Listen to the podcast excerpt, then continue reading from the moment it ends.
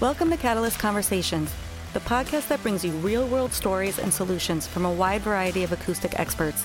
Each episode, we'll dive into a different topic from the world of acoustics, such as architectural and industrial noise control, seismic and vibration restraint, acoustical testing, or innovative design and engineering of sound control products. Our experts have decades of experience in this space and are eager to share their expertise with you. Join us in making the world a quieter place. Hello, and welcome to another episode of Catalyst Conversations. I'm your host, Becca Barth, and I am so excited to share this episode with all of you, our listeners. During today's discussion, we'll be speaking with the man, the myth, the legend himself, John Storyk of Walter Storyk Design Group, and Keith Peterson of K. Peterson and Associates. John and Keith have worked together for many years over the course of their decades long careers, and each utilize several of Catalyst brand's acoustical products in their work. This episode is already a tad bit long, so let's get right into it.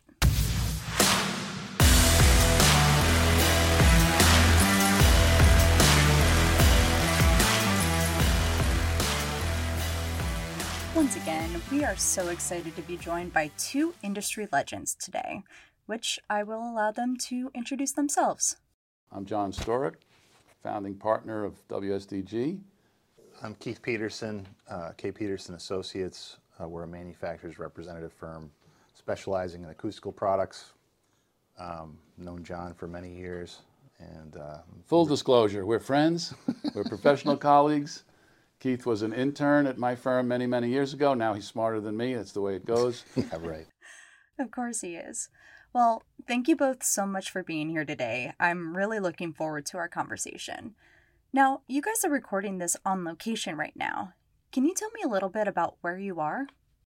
We're in one of the great studios in the Northeast, Berklee College of Music's uh, Studio One, Shame Studio Control Room. We thought it was a pretty cool place to sit. I want to thank Berklee College of Music for giving us the room for a few hours um, to talk about um, high profile isolation uh, conditions, acoustic isolation.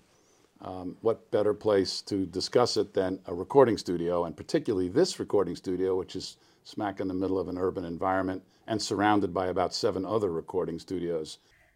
That's super cool to be sitting in a studio that you designed yourself. Now, can you talk a little bit about what all goes into designing a recording studio? Way to start off with a question that could take essentially our entire career to answer. So, designing recording studios uh, requires uh, programming, client management, uh, uh, budget analysis, code analysis, all the phases of a, of a complex architectural project, et cetera, et cetera, et cetera. But often, and certainly in the case of where we're sitting here today, does require some pretty tricky and some pretty advanced isolation uh, analysis.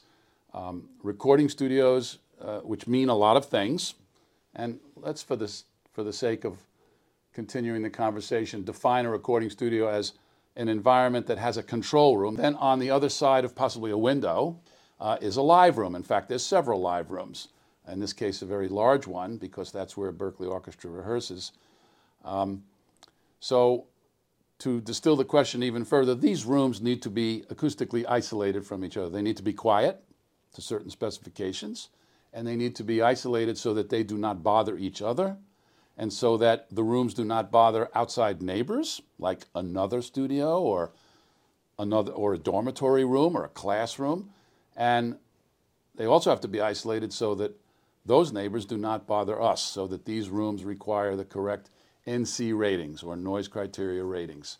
Um, to get a little bit technical, because I'm sure some people uh, are, are, are interested in this data, uh, our control rooms are hover around NC 25, 24, 23, pretty quiet, but our live rooms, we try to get NC 18, even NC 15. These are very, very quiet numbers. Those are low numbers, those noise criteria numbers. We use the US standards because we're here in the US. Um, so, what does that mean?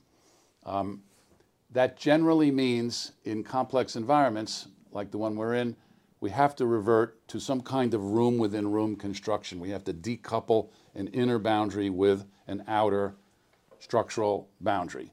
Um, And to do that, you need some pretty slick design. Okay, that's what we do. But you need some really, really cool products. Which is where we come in. So, why is good isolation so important in a recording studio? So that's from an isolation point of view. It's not the first thing we think of um, when we when we start designing. We usually start designing with shape, programming, aesthetics, et cetera, et cetera. But very, very early on in the conversation, we have to be aware of isolation because isolation costs money, it's expensive, and isolation takes thickness. Okay? Vertical isolation can easily suck up a foot, maybe more sometimes. And horizontal uh, isolation, the walls could easily add another 6 to 12 inches. So all of a sudden, as you start sketching these spaces and thinking about these spaces, even in an early moment, we have to think about the thickness. So we need to be aware of the products that, will, that we will use to create the isolation. It's a complicated conversation. So I'm, I'm just going to jump in and, and I hope so. agree with John on, on all these comments, but um, isolation has to do with mass, airspace, and a decoupling element. So the decoupling element is Those are the three. those are, yeah, th- those are the three key elements. Yeah. and I would say the decoupling element is usually a product. You know, so so Kinetics makes a product that Actually that would makes a help. family of products. Yes. Yeah. Yeah. So mass and decoupling are the key. Um, if you put enough mass on a boundary, you can you can do anything, but you're going to run out of thickness.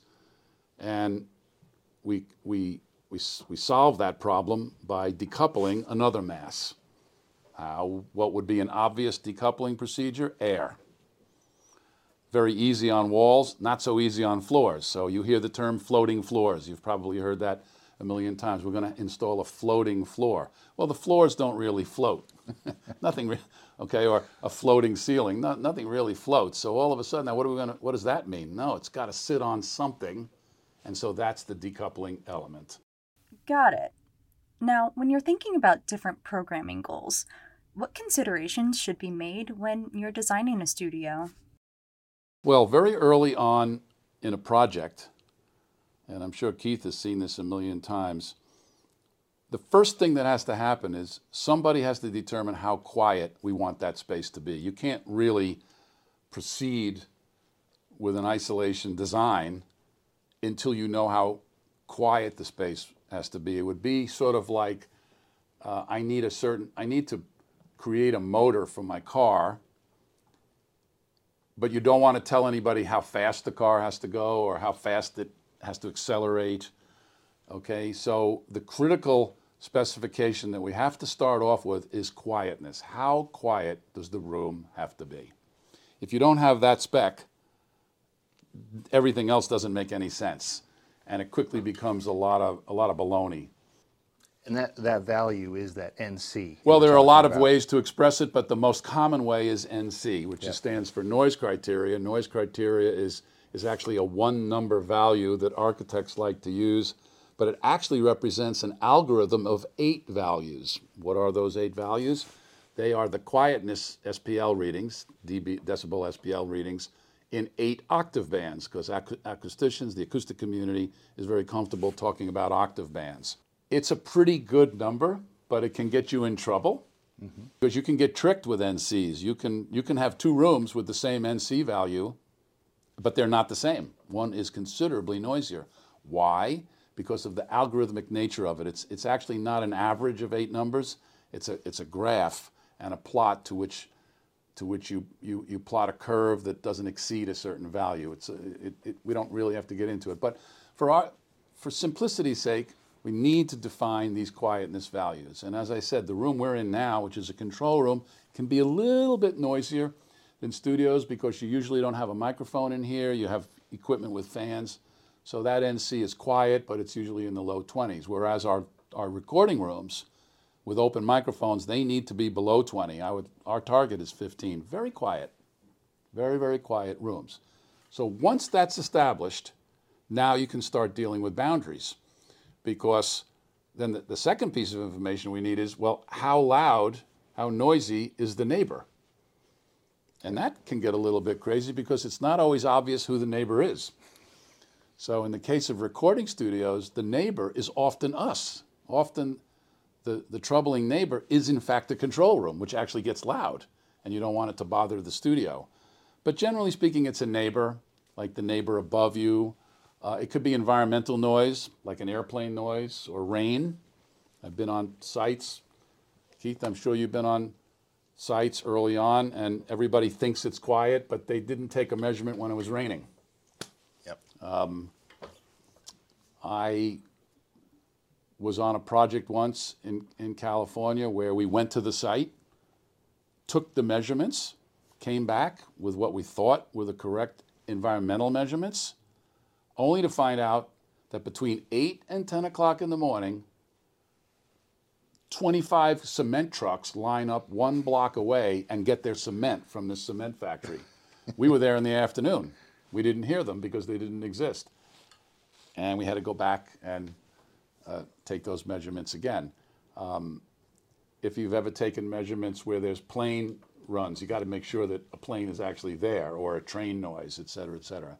Once you have that, you essentially can subtract the two and, and get the transmission loss of your boundary. And based on that, you can come up with your mass and decoupling design. Okay? Um, how you create the mass usually has to do with the construction techniques that we're comfortable with. So if you're in South America, where masonry is very inexpensive, we might use in a, we might use masonry construction.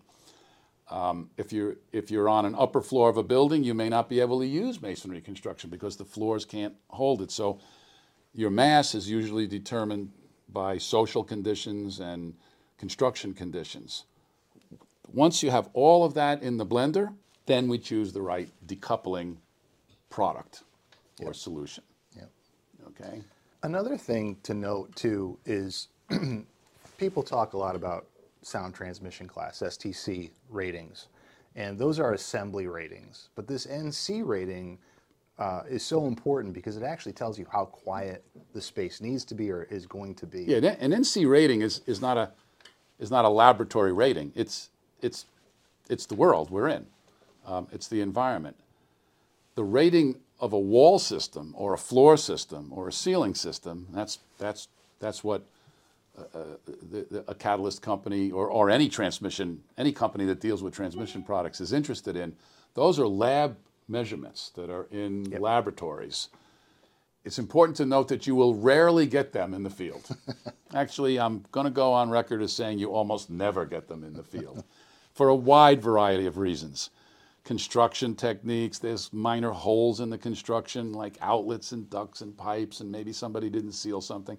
There's a myriad of, of things that can, that can take a laboratory reading of transmission loss Keith mentioned the term STC, which stands for Sound Transmission Class. Once again, that's a one number value of 16 different transmission losses. Okay, the architectural world is not comfortable with 16 numbers. They want to have it distilled into one number. And I must say that the Catalyst family of, of isolation products, specifically Kinetics, is particularly good at specs. Yeah. Yeah, Kinetics historically over the years has been very, very good at, at publishing uh, acoustical transmission data and actually publishing non, and actually providing non-published data. By that I mean below uh, 125 hertz. They have the data and we've never had a problem getting it. If a company claims to have a transmission product and doesn't want to provide the data, we hang up the phone. We don't want to have anything to do with them. Okay, I want data and I want to see the data from an independent lab. And Kinetics is, is in fact very good. Other companies do it as well. Okay, let's be let's be clear about that. But they have been particularly good. So at, at that point, you have to start looking at the transmission data, but you also now have to bring a little real world experience. And I think that's I mean that's what we do, but I tell you the truth, we count, we, our design company, we count on people like Keith, because Keith's in the field. Okay, Keith provides the products, wrestles with the ar- architects, wrestles with the contractors, um, gets yelled at, usually when he doesn't even do anything wrong, they yell at him because he's on the front line. So at the end of the day, so how did that work out? Did that decoupling spring really work? You probably see as many, if not more, of those issues than, than we do.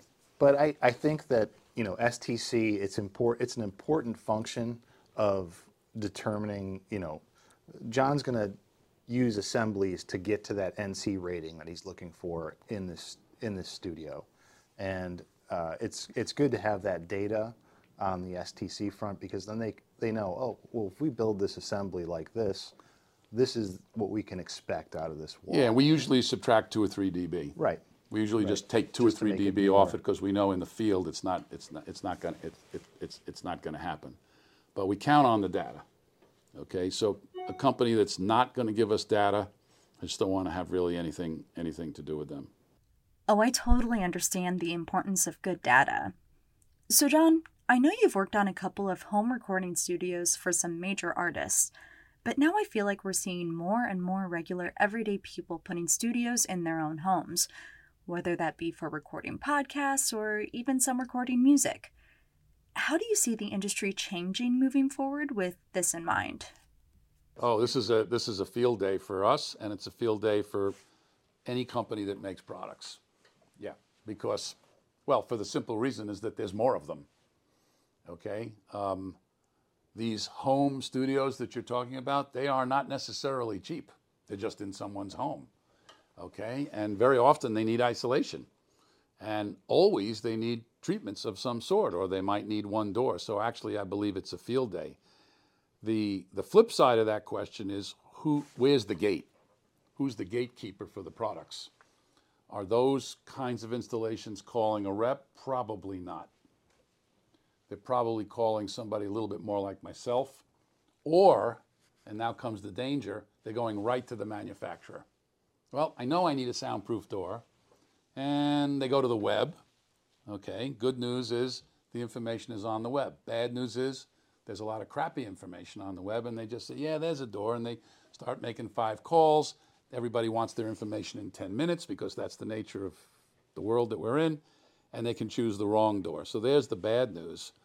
But I'm, I'm more interested in, in the good news. Um, we have half of our projects are what you call home studios or project studios or smaller studios or non-commercial studios. Two producers just set up, they, they you know, pri- private studios. These are all commercial terms. So I think that this is a field day for designers, and I think it's good news for companies that deliver data, accurate data.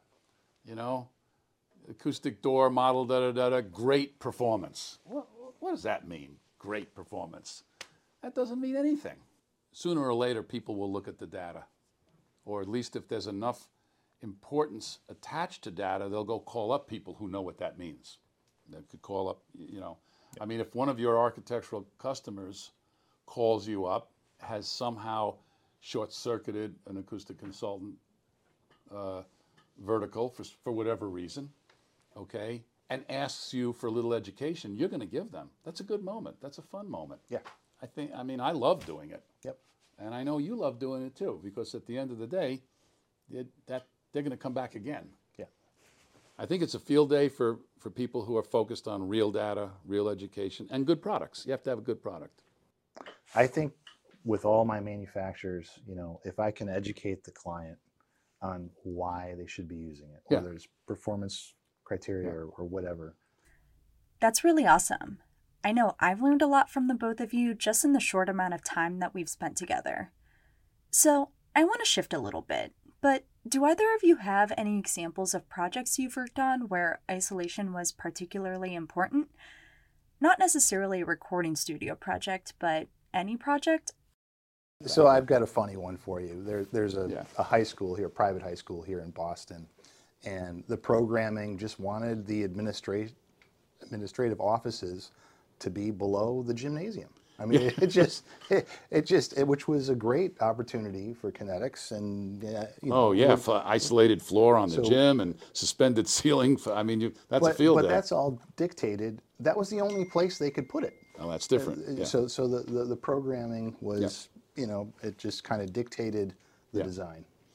Yeah, we have a situation even here in Berklee where we have three small production studios, each one with a control room and an ISO booth, literally right next to each other. As opposed to maybe putting a storeroom in between them, or a carter in between them, or any other, kind or a shop, or a machine room. By that I mean a quiet rack room. It didn't work out. It was the only place we could put them. We only had so much space. We're in Boston. It's a very tight site. There's a whole, and so you can guess what those walls look like. Okay, those are triple walls. Masonry is the middle wall. We have isolators. Actually, we are using Kinetics uh, decoupling devices on the walls. We had spring-loaded ceilings. Very, very complicated. Very expensive. It's the only place those rooms could go. So um, we we got we we could exchange dozens of isolation stories, but anyway. That's super interesting. Thank you both for sharing. Now, earlier in this discussion, you brought up a couple of issues that you could potentially have with STC. Could you talk a little more about that? Well, uh, let's talk about STC. Um, for, for, I mean, anybody that's still with us here, anybody that's still with us after 20 minutes means they're interested in this subject. This is a niche subject, by the way. Okay. Um, STC stands for Sound transmission sound class. transmission class. Once again, it is one number that represents 16 numbers. But it's not an arithmetic. Oh, what are those 16 numbers? Those are the transmission loss values of anything, a boundary of, of any kind of boundary, tested in a lab, okay? Which basically means send and receive, subtract the difference. At 16 one third octave intervals. No longer are we using octave intervals, we're using narrower one third octave intervals. There, there are some reasons for it. That's a little bit complicated to get into it, so they want to get more precise information. That's the good news. It's not an arithmetic average, it's a kind of a curve that you slip into that has certain requirements, and you can keep pushing that curve up higher and higher until one of two conditions are satisfied, a certain delta, okay, uh, underneath the uh, underneath the curve, and when you get that curve, it's, it's actually three straight lines. It's not even a curve. When it's as high as it can go, you take the reading at 500 hertz, and that becomes your value. Okay, good news and bad news. The good news is that, say, an S, a, a wall system that has an STC 63 is going to be considerably better than a wall system that has an STC value of 53. Good news there. Bad news, once again, two wall systems that have an STC value of 63 are may very, very definitely not be the same because they've gotten to that number through a variety of ways and they could get to the same number but have differences in their individual TLs. And now, and then the other problem with STC, and this is the big problem, is that it does not consider values below 125 hertz. Why? It's a rather old standard. It's been around for a long time. Speech frequencies. It basically deals with the common frequencies, speech frequencies that most architects are comfortable with.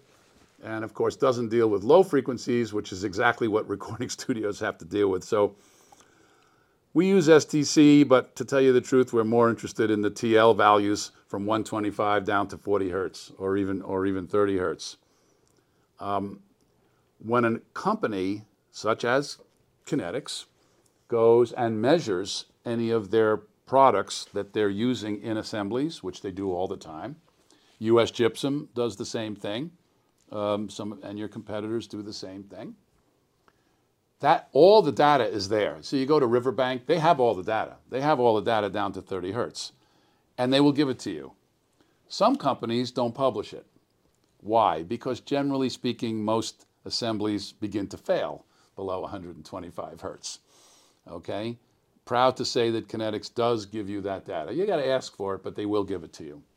Um, for wall assemblies, particularly the floor assemblies, um, et, et cetera, et cetera. So STC is a quick way to compare doors, windows, um, wall assemblies, floor assemblies, ceiling assemblies, effectiveness of springs, et cetera, et cetera. But if you really want to dig into it, you, you need to get the data below Yeah. 125. The devil is in the details with it. Devil's in the I- details. I, think also. uh, have you had have you had architects press you for that? They probably don't even No, no, consultants, yes. Architects, Consultants, no. yes, Yeah, yeah, but yeah. Um, I think you know coincidence dip is a good thing to maybe talk about. All right, I was hoping We're not going to.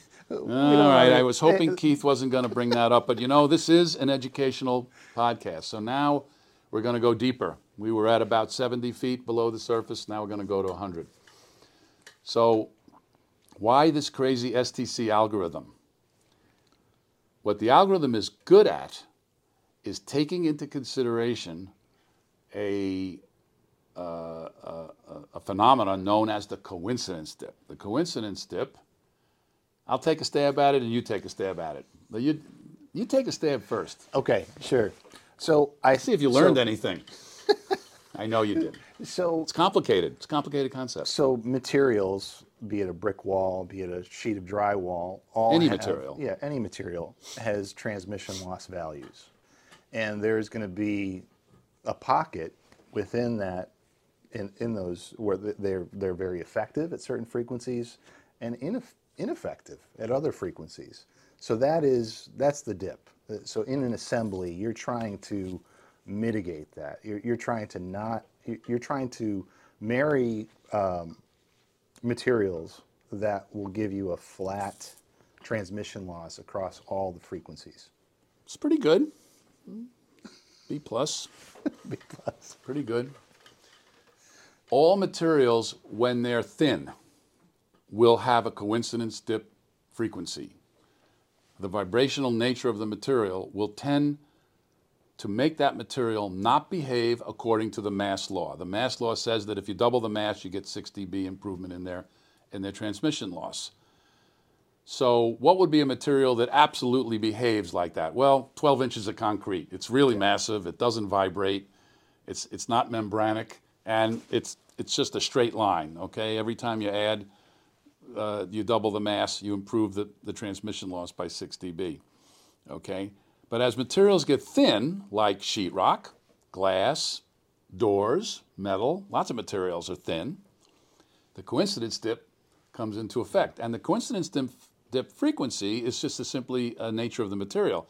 Some of these frequencies are a little funky like glass is rather low, but for instance, sheetrock is at 2500 hertz. It's actually very high. It's actually surprisingly high, okay?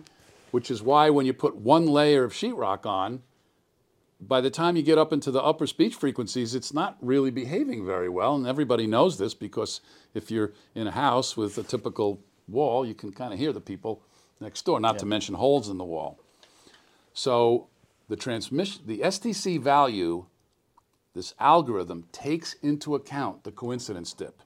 As the graph is placed, as your values are graphed, okay, if any one value goes below, any value goes below 8 decibels, okay, compared to the standard graph, that's as high as it can go. That's there to take into account the coincidence dip.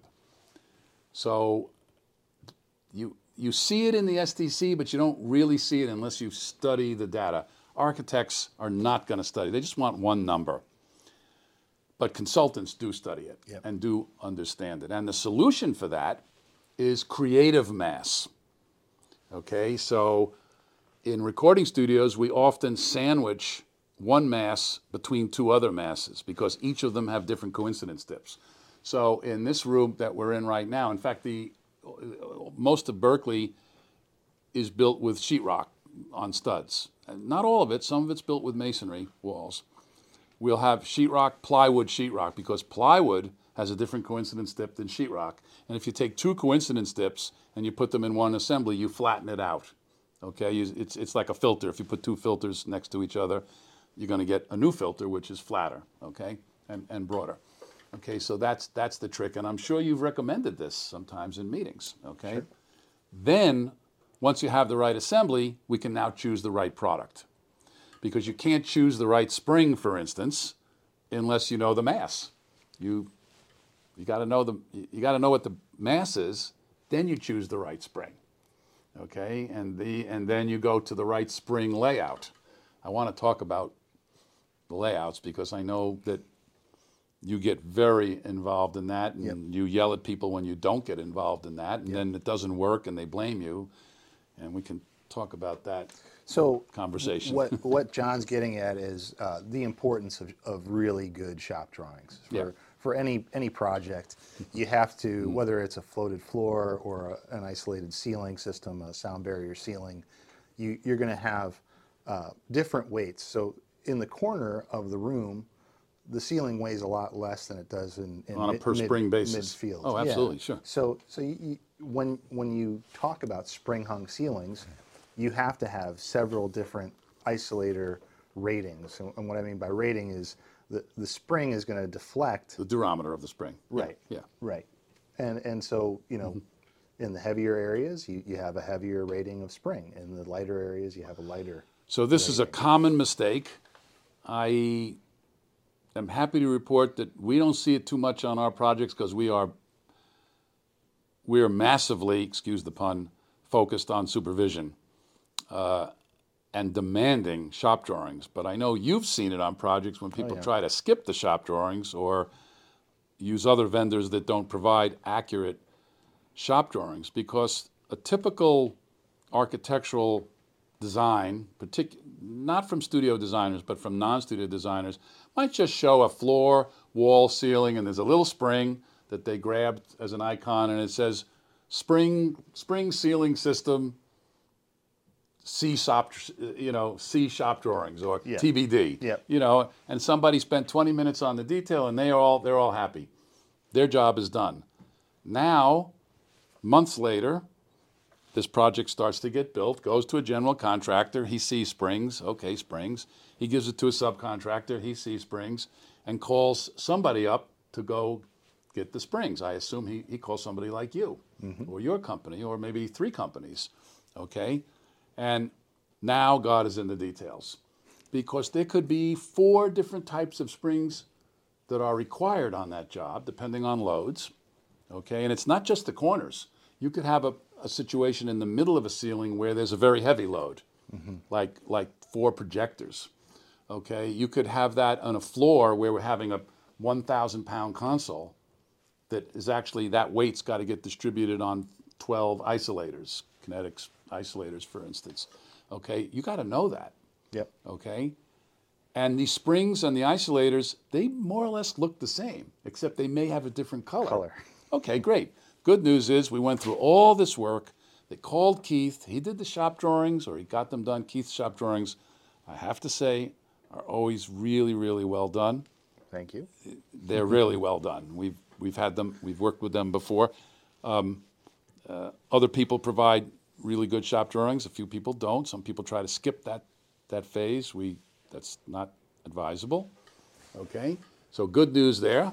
Now comes the even better news. The springs are co- correctly colored. Okay, on the site. And now, who puts the springs in? Well, by the time you go down the food chain, there's the site supervisor, there's the foreman, and they're looking at the diagram, but they don't put the springs in. You know, three guys put the springs in. They may not even speak English, they may not know how to read the drawings, and they choose the wrong colors, or they just don't even care. Okay? And so at the end of the day, after all that work, the wrong spring got in or they put in a wall decoupler. What what's the the that little the little uh, decoupler? Sway brace. One of the sway braces. But before they put the sway brace in, they temporarily attached the walls. They had to in order for the walls to stand up while they were building, and they forget to take the sway brace out. Yeah. We make every contractor spray the temporary bracing orange. Okay, and before you put up that first layer of sheetrock, I do not want to see a photograph with any orange. I want all the orange to disappear. This is what really happens in the site, and that's why, I mean, from in, in my opinion, it's to ha- it is important to have somebody like Keith or Keith's company. And there, are, I mean, there's a Yeah, number so- of you. so we- because you're only in New England Yeah. okay, Correct. on a project like this. Yeah. There's a lot of things that can go wrong. I just listed five of them, and there's and that's not all. A lot of things can go wrong. not only a little plug kpa.design is my website but um, not only do we provide the shop drawings we also provide site supervision, Site supervision. and we have preferred contractors who we've worked with over and over and the relationship there is great because we know that their site super is going to supervise Well, the let me installation ask a of these question projects. because I may not know the answer to this. We've only dealt with you, you know, on uh, ideal. Besides being a, being a friend and constantly calling for advice, we get consulting. We've had we have had some some of our projects, even if they're out of your area, come. You know, you've given us advice and consulting. But do you provide turnkey installation? Does your company actually do for the work? certain for certain clients we, Okay, we will okay. for certain clients but in general we try to partner with subcontractors because with a builder, with, Yeah, with the builders, yeah, yeah. You don't want to really compete with the I don't builders. want to compete with them. That's, that's right. They're your But- customers. But, if I have, you know, MIT or Harvard, and Yeah. they call and say, "Hey, we, we want, you know, we'll we'll manage." Are there some builders that in fact ask you? Are there some GCs that say, "Can you just take care of the whole thing"? Does that ever happen? It happens 'Cause I've It- seen- it's yeah. usually the client, though. It's the, Oh, it's usually the client, Usually okay. the client. Usually the client. Of course, in the studio world, we see a lot of situations where after design, there's a builder. So- uh, Some, sometimes it's a builder we know, sometimes it's a builder we don't know, and even that builder will come to us and say, "Can you find? Can you tell us who we should hire to do the isolation because they've never touched it before. Sure. They just—they're not exactly sure about that, and they do not want the responsibility. They're afraid of it. Yeah, they're no, afraid. th- this happens with us Yeah. too, and then, then we Yeah. lean on those preferred installers. Yeah, we have a universe of preferred installers. We try to stay. I try to stay agnostic on that. Uh, so you same thing with you. Yeah. Okay. Good. Yep. Great. So, we've spoken a lot about the various Kinetics building acoustics products the invisible, hidden products behind the walls or in the ceilings or floors. Can you tell our audience some of the other products that are just as important for isolation, but that you can actually see in the rooms? Yeah. Well, most isolation products are invisible, and if you do your job well, you just get a hidden applause. Um, but there are a few isolation products that you do see, basically doors and windows. Yeah. So uh, you represent Noise Barriers. Yeah. Okay, Noise Barriers is one of the U.S. one of at least what I would consider in, for us approved, uh, high STC performing doors. I think that the, the, the main point of a good acoustical door, of course, is the mass, and that's that's a no-brainer. But It's cam- the seals. cam, cam and the cam lift hinge. Yeah. you know, it, it, but it's seals and cam lift Yeah. hinges. Yeah, I mean, a high performance STC door, by that I mean 49 and higher. Okay, you need two things to work. You need to have mass, not that complicated. Okay, although there are some tricks, mm-hmm. different thicknesses of steel and honeycomb, et cetera, et cetera. If you're putting a window in the door, which you do, how's that seal? But the trick, the place where most doors fail, is the seals. And there are two types of seals. There's the jamb, and that's pretty easy. Door closes on a lot of rubber or magnets or whatever, and the bottom. And that's where the problem is. So there's only three ways to deal with the bottom. You either have a four sided jamb, like an airplane door or a submarine door, which of course is illegal because you have a bump. Yeah. It's illegal from an ADA point of view, and it's going to wear, it's going to collapse pretty soon when you start rolling stuff over it. So throw that out. That's not going to work. Or you have a drop seal, some kind of mechanism that's inside the door, and as the door closes, a pin hits the jamb and it drops a seal via some rods. Okay, kind of cool, definitely works, but over time fails. Yeah. It, it just fails. It's a good solution. It's a very good retrofit solution, okay, but it will over time fail. The, the, sweep sometimes just gets a little crooked, or even the, the sill might move a little bit, and, and it, it just fails over time. And the best solution, and one that's been around for a while, is to have the door rise when it opens and then fall when it closes using a cam, cam hinge, which Uh, noise Barrier uses, right? Oh, yeah. Yeah, Yes, and IAC uses it, and there's a number of people. But you'd be surprised how many acoustic door manufacturers don't use it, yeah. and they use drop seals. We we almost always insist on on a on a drop seal recommendation. Actually, we in the United States we really to be on we really only recommend two. You know, I, Two, I, two, I two doors. I, I think Catalyst owns them both, right? Yeah, it's the door. It's the door and hardware industry in, in general. Yeah, it's, it's yeah. common, but I will say that both Noise Barriers. There's only one other door that I will even say to my customers Is which is? IAC. Right, which is owned by the it's, same it's, company. It's an actual equal, and I think moreover, not just the cam lift hinge and the magnetic seals, but the fact that both companies uh, build the doors and ship them in the frame. Yeah. So they test them at the factory before they ship. Them. They test out. them. It's a A four-sided. a lot of our competitors send a uh, you know a kit of parts, and you are subject to the contractor to put it together correctly. You know. Yeah, the other a lot of other manufacturers use a knockdown frame, kind of cool for shipping, but now you got to put it together, and you never do it right. Yours is a is a welded is a welded Correct. frame. Yeah, Correct. So we can we can say they're the only two we recommend. Yeah. Yep. So for single, you know, for swing doors, it's both of your companies. I, I, and I don't that I, in a rare moment here, I do not have a problem saying that Yeah. uh, publicly. Those are our two recommended doors. There's an IAC door in the building next door, which is the old campus for. I mean, it's still still Yeah. existing. It's probably 50 years old. I mean, it's. Oh, we got it's- IAC doors and, and Noise Barrier lasting years and years with, Yeah. with basically no maintenance. Yeah. Yeah, no maintenance. So kudos on that product. The testing is good. Okay, that's another one of those moments where you will call, you will get the STC data on the door, proudly showing the data down to 125. But if you ask for those lower frequencies, they'll send it to you. Yeah. Yeah, um, um, yeah. The consultants will ask, the architects won't. Got it. Now, you've both been in the industry for quite some time and have probably worked on hundreds, if not thousands, of projects over the years. What are some of the best practices you've learned through the course of your careers? So my biggest um, best practice or blooper is uh, they're they're related, um, and it has to do with pressure from the contractor to get stuff on site. Yeah. It's shortcuts, right? Uh, Yeah. It's, it's it's releasing something that hasn't been approved, and I, I I've done it a couple times, and uh, you know, so that's I, I would say go through the approval process, make sure the client, the consultant, the architect are all getting what they want, uh, or else you're you're in trouble. You're you're you're setting yourself up for, and, and the contractor can can they usually cause those types of bloopers because of schedule. Yeah, I've called Keith a few times when I thought the shop drawing submittals were, were just simply not good. And they weren't coming from you. On the one or two times, on, on, on the few times when we've actually been on the same project, I know where Keith's shop drawings are coming from. I, I actually do know specifically. And I know that they're going to be correct.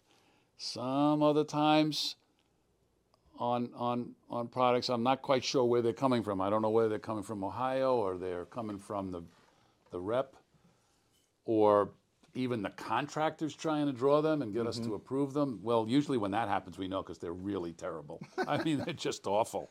Okay, you know, so basically will we'll call Keith when we just need a really, really good second opinion.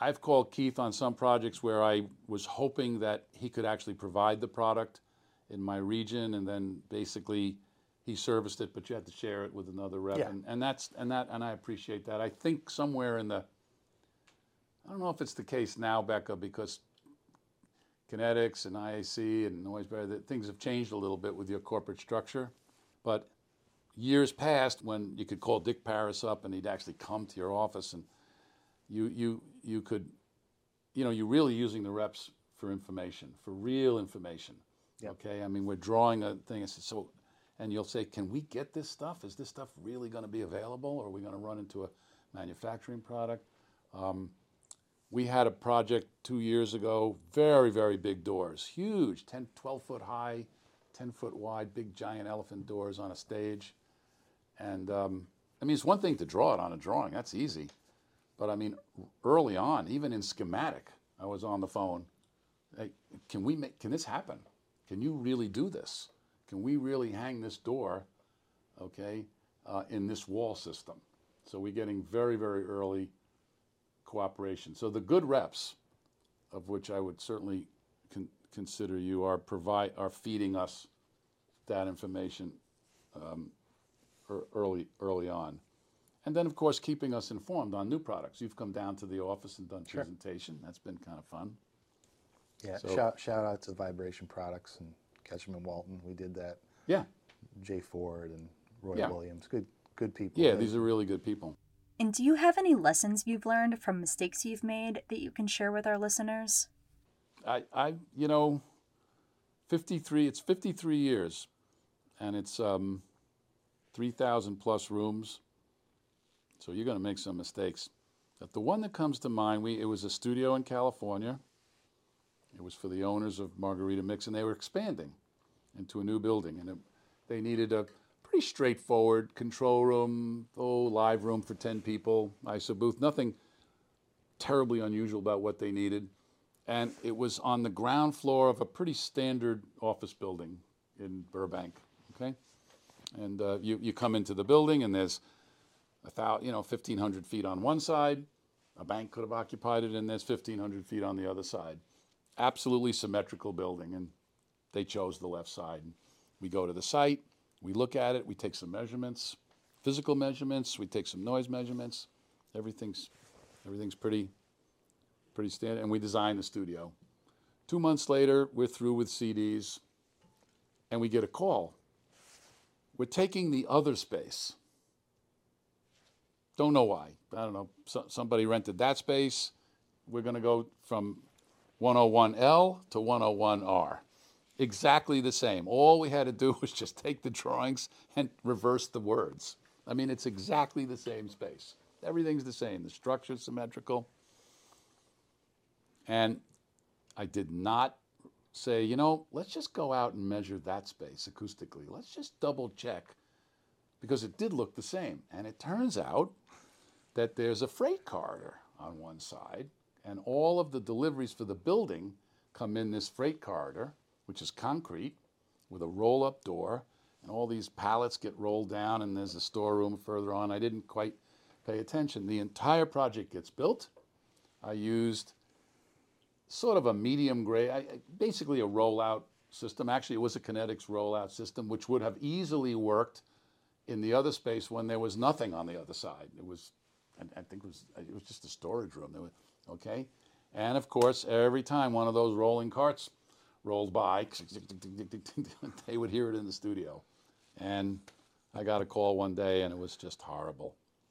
And um, these were good clients, and these were good people. And I ended up, they had to take out, we had to cut back, we had to cut back the floor. I think we actually took the whole floor out, put in a different floor. It was very expensive. Cut the wall up a foot.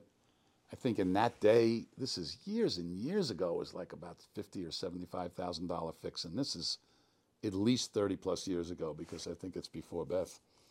And um, so the lesson there was I should have gone out and insisted that we look at the site again, even though the drawings seem to be. And in retrospect, I would have recommended a jack-up floor. I would have recommended a concrete floor. Okay, I couldn't cut the slab. So, site measurements. We don't. We do not take a job now that we can't measure the site. We just don't do it. We've had people send us information. Oh, I got. I had an acoustician look at it. Here's the report. Or they go out and take a measurement, and I say, I'm, "We're not doing the job. I'm just not going to do the job unless we can take the measurements." I learned that lesson the hard way. I ended up. I I they were really re- they were very very wealthy guys and they felt kind of bad about the whole thing and i said i got to pay for this can we split it? And they said yes. And then i said can i pay you every month? I didn't have a lot of money then. The, the fee for the whole project was only $15000 it was it was a painful lesson but it was an interesting lesson that i that i learned. Site measurements. You have to take you have to take site measurements. Um, i can't imagine well, your world probably could be divided into two worlds that have a, an acoustic consultant on it and worlds that don't. Right. And I can only imagine when you when they're sort of using you as the acoustic consultant. So Anyway, my biggest handing it over to you. my biggest uh, this is a funny one so my biggest and and it it was not as an expensive a, of a fix but i released uh, some doors some Noise Barriers doors without uh, the proper color approval And and actually, no, I I didn't insist. I, the, the contractor, I, I actually had approval from the contractor to release it, but I did not insist, and I always do now, of course. But I did not insist on the architect's stamping. And I- and at this point, I always do because we were able to paint the doors in the field. It wasn't a big gotta deal. have approved But drawings, yeah. but we, uh, you know, so, uh, so moreover, that that's my biggest blooper. Uh, you know, it was four doors. We had to hire a painter. It was, you know, it was cost. Don't not a very big blooper. No, but but it it it um, it's not the only one, and it Mm-hmm. always has to do with the contractor pushing schedule on you. That Yeah. that's for me as a rep. That's that's always. Do you that's get a lot of projects where the architect is essentially skipping an acoustic consultant and using you for free consulting? Do you see I that? just I just back away from it. Oh, you back away, Yeah. I, I don't I don't take ownership for that. I just tell them, you know, look, if you're not, these are the acoustical consultants that you you should hire. right. you know them call, all, call- obviously. Call, them, uh, and if they, well, we don't have, I said, okay, well, you know, here's the data on the product. You can figure out, You figure it out. you figure out what you want. That's a dangerous place to be, I think. Yeah. Yep. Yeah, I think. But we don't see too much of it because of the nature of the projects that we get. I mean, well, Sure. well actually, we don't see any of it because when they call us, they've already made a decision to call us. Right. Why, w- why would they call us? But you're getting calls from architects on projects that have a little bit of acoustics, conference room, whatever. Maybe they've called a consultant. Maybe they're trying to skip it because they, they don't want to put that in their budget. Right. Yeah. Yeah. Yeah, I see that. Most of most of the big projects, though, most of the projects we're involved Have it. with it. Yeah. They just have it. Yeah, I'm happy to report. Well, I believe our time is just about up. Is there anything else you wanted to include that we haven't touched on yet? Yeah, to summarize, in the case of isolation products, th- there's, there's not much visual. You never see them, so we're not talking about color or finish. Right. we don't have those issues, okay? We are talking about performance. Now, that's not the case with some of your other products, okay, where in fact that, that is what, what you see. But, it, but, for, but for clips and, and sway braces and, and any kind of uh, floor decoupling products, ceiling decoupling products, um, uh, you know, duct silencers, all the stuff that the Catalyst family and other companies make in the isolation universe. This is nitty gritty stuff. You don't see it. You never see it. So there, there aren't a. I've never gotten a shop drawing that has a finish on an air conditioner. That's not true, actually. Every now and then you do see some silencers that have a cer- that have a finish because they're exposed, but it's pretty rare. And then, of course, doors have a finish. Okay, but for the most part, the stuff's invisible. It's got to work. So continue the good work on, on good products and good specifications. Well, thank you both again for being here today. I really enjoyed our conversation, and I'm sure our listeners will too. Thank you for letting us hang with you for an hour here. Yeah, this has been it's been awesome. Yeah, this has been cool. Adios. Cheers. Ciao. Bye. If you'd like to learn more about John and Keith or their respective companies, please visit WSDG.com or KPA.design. I'll include those links in the show notes.